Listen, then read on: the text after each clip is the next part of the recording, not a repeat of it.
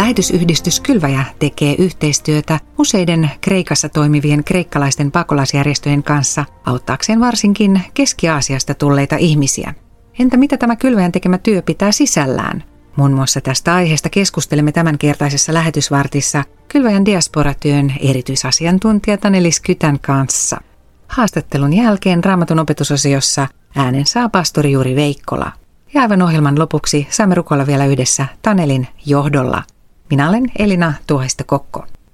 Kylväjä muutti pakolaistyöksi kutsutun työn diasporatyöksi. Taneli, miksi käytettävä termi päätettiin muuttaa?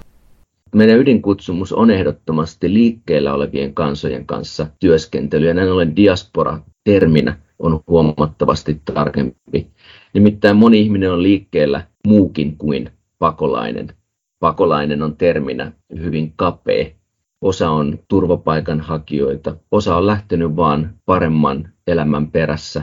Me ei haluta katsoa ihmistä jonkun tietyn statuksen kautta, vaan me kohdataan ihminen ihmisenä. Me ollaan liikkeellä olevien kansojen parissa työssä ennen kaikkea siksi, että moni heistä edustaa myös saavuttamattomia kansoja ja tämä on heille ainutlaatuinen tilaisuus kuulla elävästä toivosta Jeesuksessa ja ennen kaikkea siihen me halutaan satsata. Toimit Kylväjän diasporatyön erityisasiantuntijana. Mitä sinun työsi käytännössä on? Mitä teet? Aika iso osa mun työstä kohdentuu kansainvälisiin verkostoihin. Osallistun globaalilla tasolla siihen, mitä kristillinen kirkko tekee liikkeellä olevien kansojen parissa.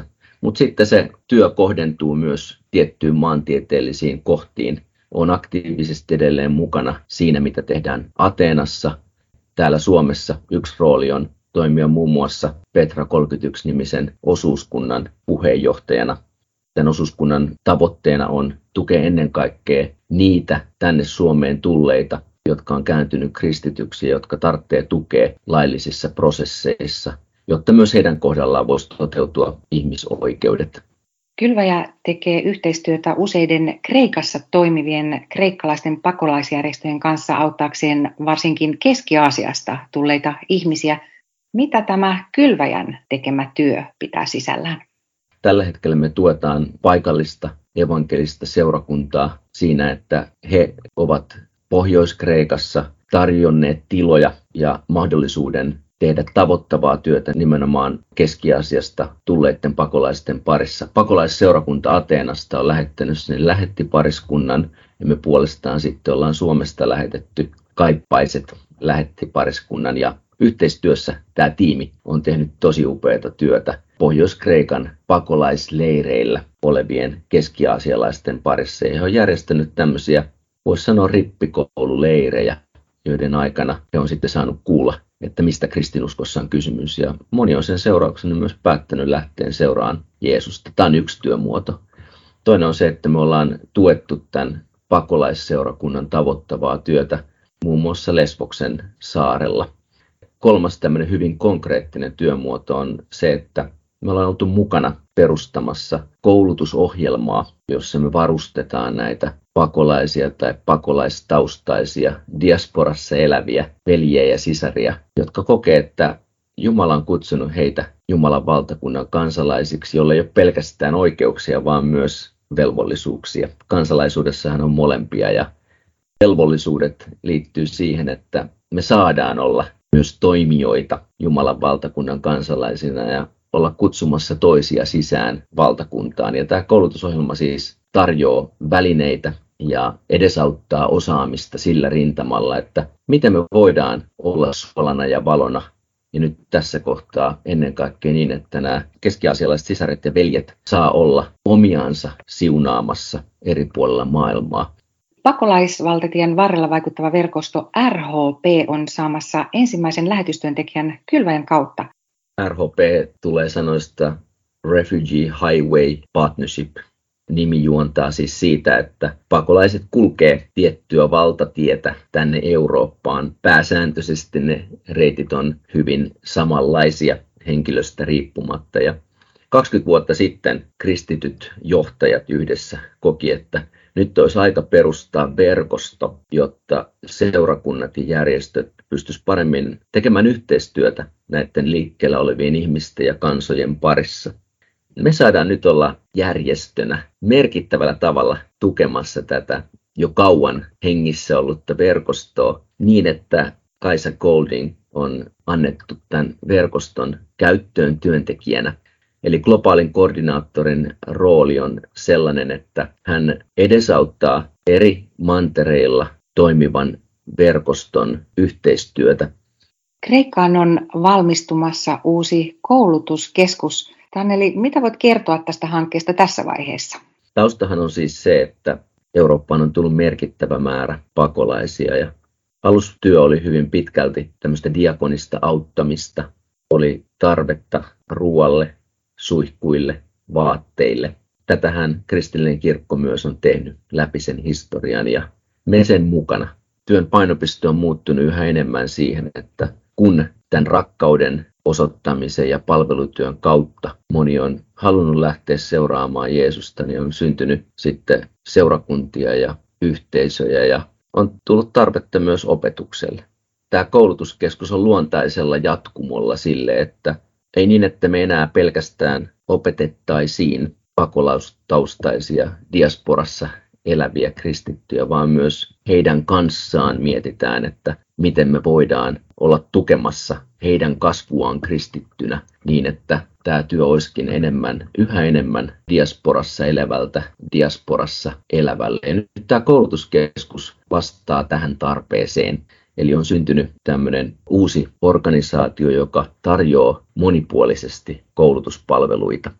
Siihen liittyy opetuslapseuttavaa toimintaa, eli käytännössä raamattuopetusta ja raamatun opetuksen käytäntöön viemistä sitten meidän jokaisen arjessa. Toisena merkittävänä ulottuvuutena on nimenomaan lähetysvalmennus niin, että uudet kristityt saa työkaluja kulttuurirajat ylittävään Jeesuksen lähettilään olemiseen. Ja nyt juuri tällä hetkellä me ollaan meidän kumppaneiden kanssa etsimässä sopivia tiloja, jotta sitten me voidaan olla tarjoamassa puitteet tälle koulutukselle. Nyt syksyn ajaksi on vuokrattu tilat.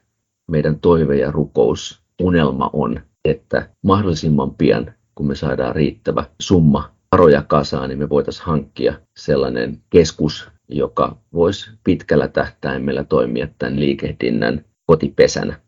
Unelmana ja tavoitteena nyt ihan alusta asti on se, että tämä ei palvele pelkästään Kreikassa olevia uusia kristittyjä, vaan, vaan tämä voi toimia myös keskuksena laajamittaisemmin, jotta modernin teknologian kautta me voidaan palvella ihmisiä, jotka elää myös muualla diasporassa, joten media näyttelee tässä myös keskeistä roolia sekä median tuotanto että sitten eri alustojen kautta toteutettava koulutustoiminta.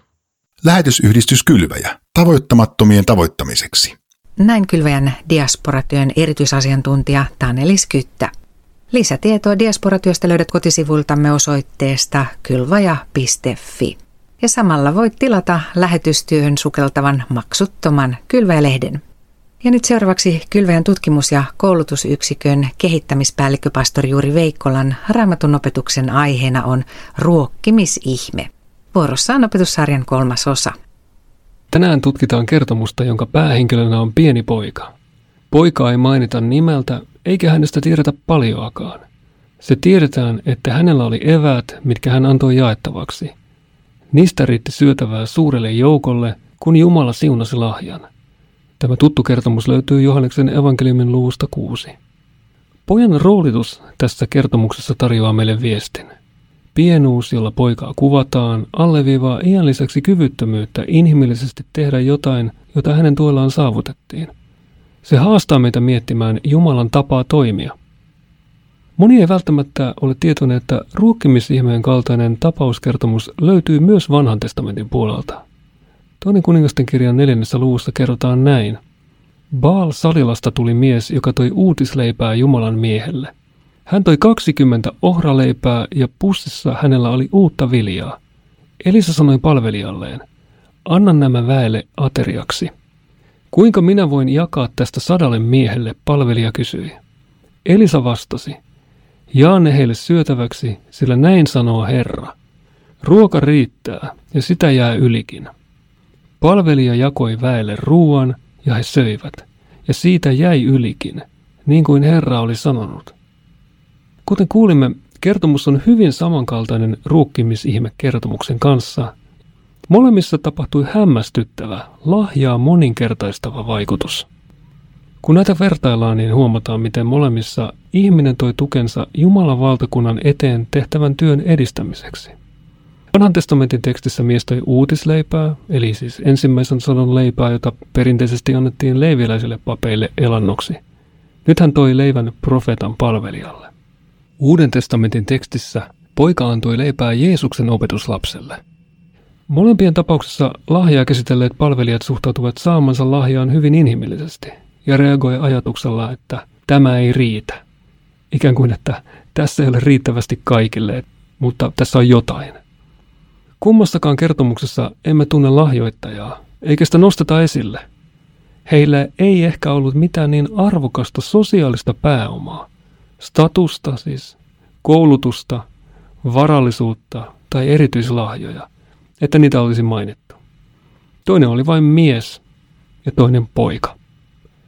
Lisäksi nämä lahjoittajat olivat ydinryhmän ulkopuolella. He eivät olleet osa toiminnan keskiötä tai lähipiiriä, vaan etäisiä ulkoisia hahmoja. Ja silti juuri heidän lahjansa oli ennennäkemättömässä käytössä Jeesuksen käsissä. Heidän antama apu ulottui kauas oman elämänpiirin ulkopuolelle. Miten tähän tulisi suhtautua? Mehän tiedetään, että aina meidän lahjamme ei moninkertaistu. Ja joskus meidän hyvät ideamme jää muilta kuulematta. Ei välttämättä tuota mitään vastakaikua. Mutta tarinan opetus on siinä, että inhimillisesti lahja saattaa olla pieni. Kuka sitä on inhimillisesti oikea arvioimaan? Me opimme kertomuksesta, miten lahjoittaja voi jäädä taka-alalle ja pysyä siellä, vaikka lahja olisi ollut ratkaiseva asioiden liikuttaja ja muutoksen katalysoija. Ja ihmiset eivät aina osaa suhtautua lahjoittajiin tai heidän antaminsa lahjoihin. Mutta samalla voimme olla varmoja, että Jumala ei ole jättänyt hänen työlleen annettuja lahjoja eikä lahjoittajia huomioimatta. Hän näkee antamisen ja voi käyttää sitä haluamallaan tavalla. Vielä enemmän hän haluaa tuntea jokaisen ja olla läsnä elämässä joka päivä. Se on evankeliumin sanoma. Siinä pastori Juuri Veikkola paneutui opetuksessaan ruokkimisihmeeseen. Ja nyt ohjelman lopuksi rukoillaan vielä yhdessä Tanelis Kyytän johdolla. Pyhä Jumala, rakas taivaan, niin se kiitos, että me saadaan tulla sinun kasvojen eteen ja jättää kaikki liikkeellä olevat kansat sun käsiin. Herra, me itsekin koetaan eri tavoin vierautta ja muukalaisuutta, koska me ollaan kahden maan kansalaisia ja meidän suuri kipu on nähdä niin moni ihminen myös täällä ajassa vasten tahtoaan liikkeellä toisissa maissa ilman kykyä kuulua mihinkään. Herra, me tuodaan nämä yli 100 miljoonaa ihmistä sinulle. Kiitos, että Herra, sinä kohtaat jokaisen yksilönä ja me pyydetään, että anna meille armo tehdä samoin.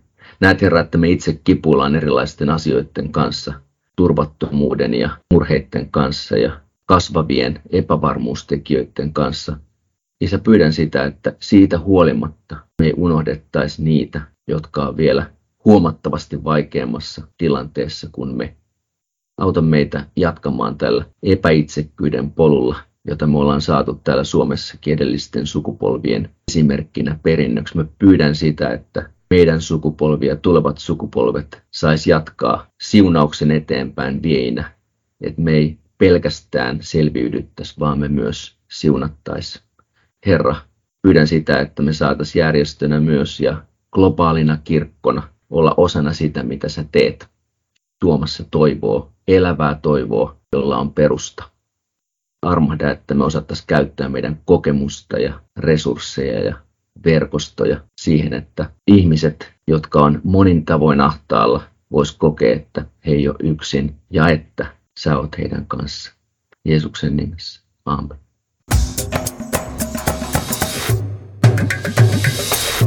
Kylvaja.fi